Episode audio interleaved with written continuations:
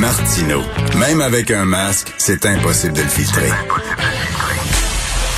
Vous écoutez Martino. Cube Radio. Alors, nous, parlons, nous allons parler de vaccination avec l'excellent correspondant à Paris pour le quotidien Le Devoir et collaborateur ici à Cube Radio, euh, Christian Rioux. Euh, Christian, bonjour. Bonjour Richard.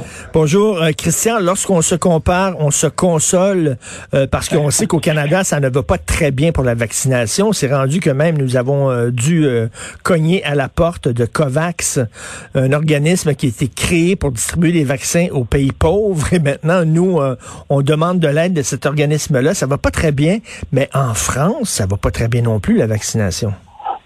Non, je vous, je vous dirais qu'en France, ça va pas bien du tout et je vous dirais qu'en Europe, en général, ça va pas bien du tout. Ça a pris à peu près, euh, je pense, ça a pris à peu près un mois, un mois et demi avant que les pays de l'Union européenne découvrent qu'ils étaient à la traîne, en tout cas dans la, dans la vaccination. Moi, je, comme, comme je m'informe, j'avais lu dans le Telegraph euh, au mois de au mois de la mi-décembre que qu'il y avait une espèce d'hécatombe vaccinale qui s'en venait en Europe euh, et euh, un mois et demi plus tard, je lis ça dans le Figaro, je lis ça dans le Monde, je lis ça partout. Aujourd'hui, l'Union européenne, hein, c'est quand même euh, c'est quand même le, c'est un plus grand marché que les États-Unis. Hein? C'est beaucoup plus grand évidemment que le Royaume-Uni ou qu'Israël, qui eux font très bien en vaccination. Eh bien, l'Union européenne a vacciné à peu près 2,8% de sa population et la France se traîne derrière des pays euh, comme le Danemark, par exemple, comme l'Allemagne évidemment, mais même comme l'Espagne.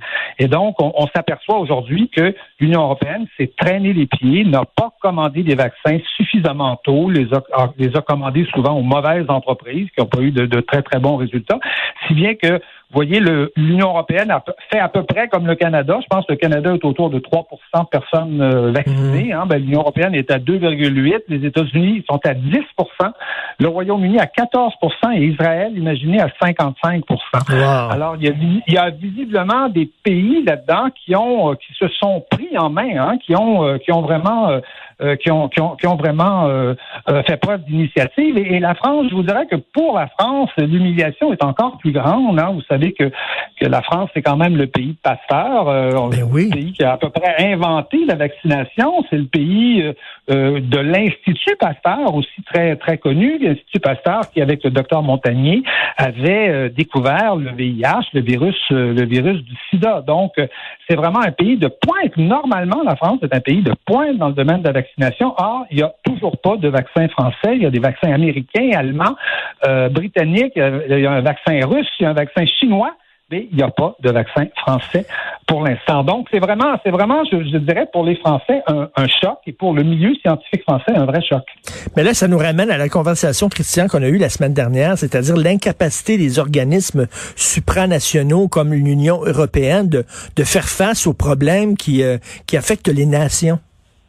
Oui, ben, absolument. quelque part, ça peut, ça peut ressembler, je dirais, à ce qui se passe au Canada. Hein, le, pour la santé n'est pas dans du domaine normalement des, des responsabilités euh, canadiennes, c'est la responsabilité des provinces. Eh bien, les États européens, pendant que le pendant que le que Donald Trump convoquait tous les, les grands du, du big pharma euh, à, la Maison Blanche, pendant que Boris Johnson signait des contrats, forçait euh, forçait l'université Oxford de travailler avec des entreprises privées pour mettre au point un, vaccin mais pendant qu'eux faisaient ça, la, France, elle, euh, se disait, ben, il faudrait que ce soit l'Union européenne qui s'en occupe. évidemment, ça a pris, hmm. euh, ça a pris des mois, ce qui fait que les commandes de l'Union européenne sont arrivées, euh, sont arrivées trois mois en retard. Bon, les gens qui défendent cette façon-là de fonctionner nous disent tous à peu près, oui, mais ça a permis de négocier des prix très très bas. Ça a permis de négocier des très bons prix, c'est vrai. C'est vrai, ça a permis de négocier des très, des très bons prix. Quand on a un marché comme le marché de l'Union européenne, hmm. on, est, on, a, un pouvoir de, de pression. Mais qui s'intéresse au prix des vaccins aujourd'hui? Qu'est-ce que ça pèse le prix des vaccins à côté des milliards aujourd'hui qu'on perd euh, à chaque jour parce que l'économie euh, est paralysée, parce qu'elle est ralentie, parce que les avions décollent pas, parce que euh, il y a plus d'échanges économiques? Ça ne pèse rien. Le prix des vaccins, dans le fond, pour des pays industrialisés comme les nôtres, on s'en fout. on s'en fout littéralement parce que, évidemment, à chaque jour, euh, à chaque jour de sauver, euh, on va, on va, on va le récupérer ce, ce prix-là. Ce qui fait qu'en Europe, on a confié euh, la commande des vaccins à une commissaire que personne connaissait d'ailleurs, qui, qui, qui vient d'un tout petit pays. Vous savez, c'est la santé, la commissariat à la santé à l'Union européenne, on donne ça à des petits pays parce que c'est pas important pour les pour les récompenser, parce qu'il faut bien qu'il y ait un ministre de temps en temps.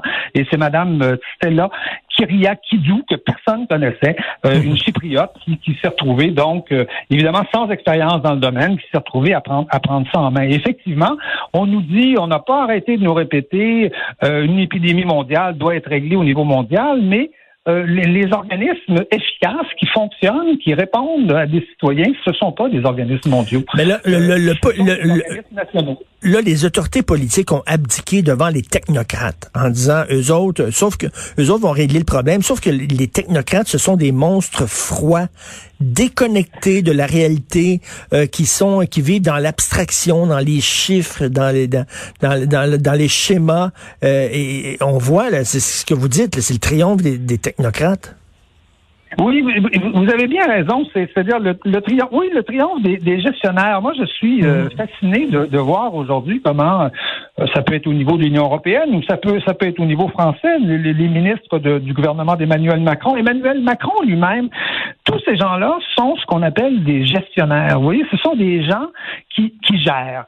Ce sont des gens qui ont géré des portefeuilles, qui ont géré euh, des, patrimoines immobiliers, qui ont géré des fortunes, qui ont géré des, grandes entreprises. Vous savez, un gestionnaire, ça, ça bouge, euh, ça bouge une donnée d'un côté, ça engage, ça congédie un peu, ça, ça joue sur, vous savez, ça joue sur des données, mais les gestionnaires ne font rien, ils inventent rien, ils ne créent rien. Et quand on est dans une période de crise, ça prend des gens, ça prend des gouvernants, ça prend pas des gestionnaires, ça prend des gens qui disent on s'en va par là, puis venez-vous-en.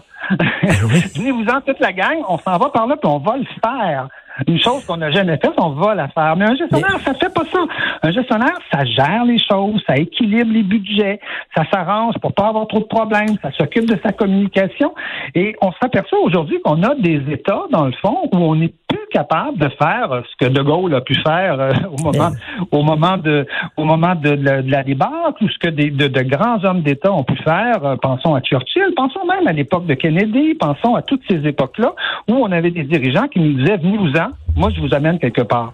Et donc mhm. on est on est on est dans on est dans un état un peu quelque part déshabillé, euh, nu, euh, sans, sans trop de prérogatives où euh, on, on, on, transforme les choses à la marge. Mais dans des périodes de crise, Mais... c'est pas de ces gens-là dont on a besoin. Je lisais votre excellente chronique aujourd'hui et j'avais en tête, je pense allez être d'accord, j'avais en tête les propos d'Elon Musk il y a quelques jours qui s'en est pris à, au culte du MBA. MBA, le Master Business Administration, et il disait avant, il fut un temps où le, le capitalisme euh, était dirigé par des gens qui mettaient l'épaule à la roue, des constructeurs, des gens qui faisaient des trucs, qui avaient du cambouis sur les mains. Maintenant, c'est euh, le middle management, les gens qui ont un MBA et tout ça, qui gèrent le capitalisme. Il dit, faut en finir avec cette, cette gang de technocrates-là. Donc, c'est exactement, ça va dans le sens de vos propos. Oui, absolument. Vous avez raison. Après, euh, je pense qu'après la guerre, on a euh, ce qu'on a appelé aux États-Unis, on a eu ce qu'on a appelé the Great Generation. C'est des gens souvent d'ailleurs qui avaient été dans, dans l'armée et qui ont fondé des entreprises et qui étaient des, des, je dirais, des commandants, des gens qui étaient, euh, qui étaient, qui étaient à la tête des choses et qui, qui savaient mobiliser les gens, les grands chevaliers d'industrie. C'était ça. Et puis on a vu, je pense, effectivement, dans les années 60, 70, ces choses-là se, se transformer. Hein, John Kenneth Galbraith, en particulier l'économiste, a analysé justement un peu ces choses là voit, le, pouvoir managérial monter mhm. hein, et, prendre le pouvoir. Et aujourd'hui, je vous dirais qu'avec euh, les GAFA, on est vraiment là-dedans, hein, parce que les GAFA, c'est ça, c'est de la mhm. gestion. Et on n'a que des gestionnaires, on a aujourd'hui que des MBA, euh, souvent associés d'ailleurs euh, aux, grands, aux, grandes, aux, grandes, aux grandes ONG mondialisées. Hein. On, voit bien que les, GAFA se tiennent dans ces, dans ces eaux-là, tiennent ces discours-là. Et on n'a que des gens qui sont des gestionnaires. On n'a plus de ce que j'appelle, moi, des faits ah des, gens, des gens qui font des faits pas, pas des gens qui gèrent, mais des gens qui font les choses. Et ça, on en a de moins en moins. Regardez, par exemple, la, réaction du gouvernement français. Il y a une petite entreprise euh, à Nantes qui, euh, qui travaille dans la biotechnologie, qui est en train de mettre au point un vaccin. Euh, elle a envoyé des lettres un peu partout. elle a envoyé au gouvernement français à, Bruxelles. Elle s'appelle Valneva. Elle, elle, a jamais eu de réponse. C'est Boris Johnson, dont on rit, hein, dont on, on rigole parce que il est toujours excité, il veut toujours s'en aller quelque part il y a toujours des projets un peu. Mais justement, c'est lui c'est lui qui a, qui a, signé avec Valneva, ce qui fait que tout le, tout le, le, quelque part la matière grise française qui a fondé une belle entreprise comme celle-là, dans le fond, va servir à produire des vaccins euh, dans le deuxième semestre de cette année là, pour les pour les Britanniques et pour le pour le Royaume-Uni et non pas et non pas pour la France. Et je pense qu'il y a, je pense que dans, dans, dans cette dans cette dans cette dans cette domination là des, des managers là puis des, des, des, NBA, il y a comme une sorte de, de résignation, c'est-à-dire une sorte de mépris de, de ceux que j'appelle, moi, les faiseux, qui hmm. font des choses. On est loin du capitalisme d'Henry Ford et de le, euh, Monsieur Bombardier. Euh, euh, euh, c'est ce que j'aime de vos chroniques d'ailleurs. Vous partez toujours d'un sujet d'actualité, puis pour finir par poser des questions presque existentielles sur notre société. D'ailleurs, j'en ai une question existentielle. Je change ah, complètement de sujet. Attention.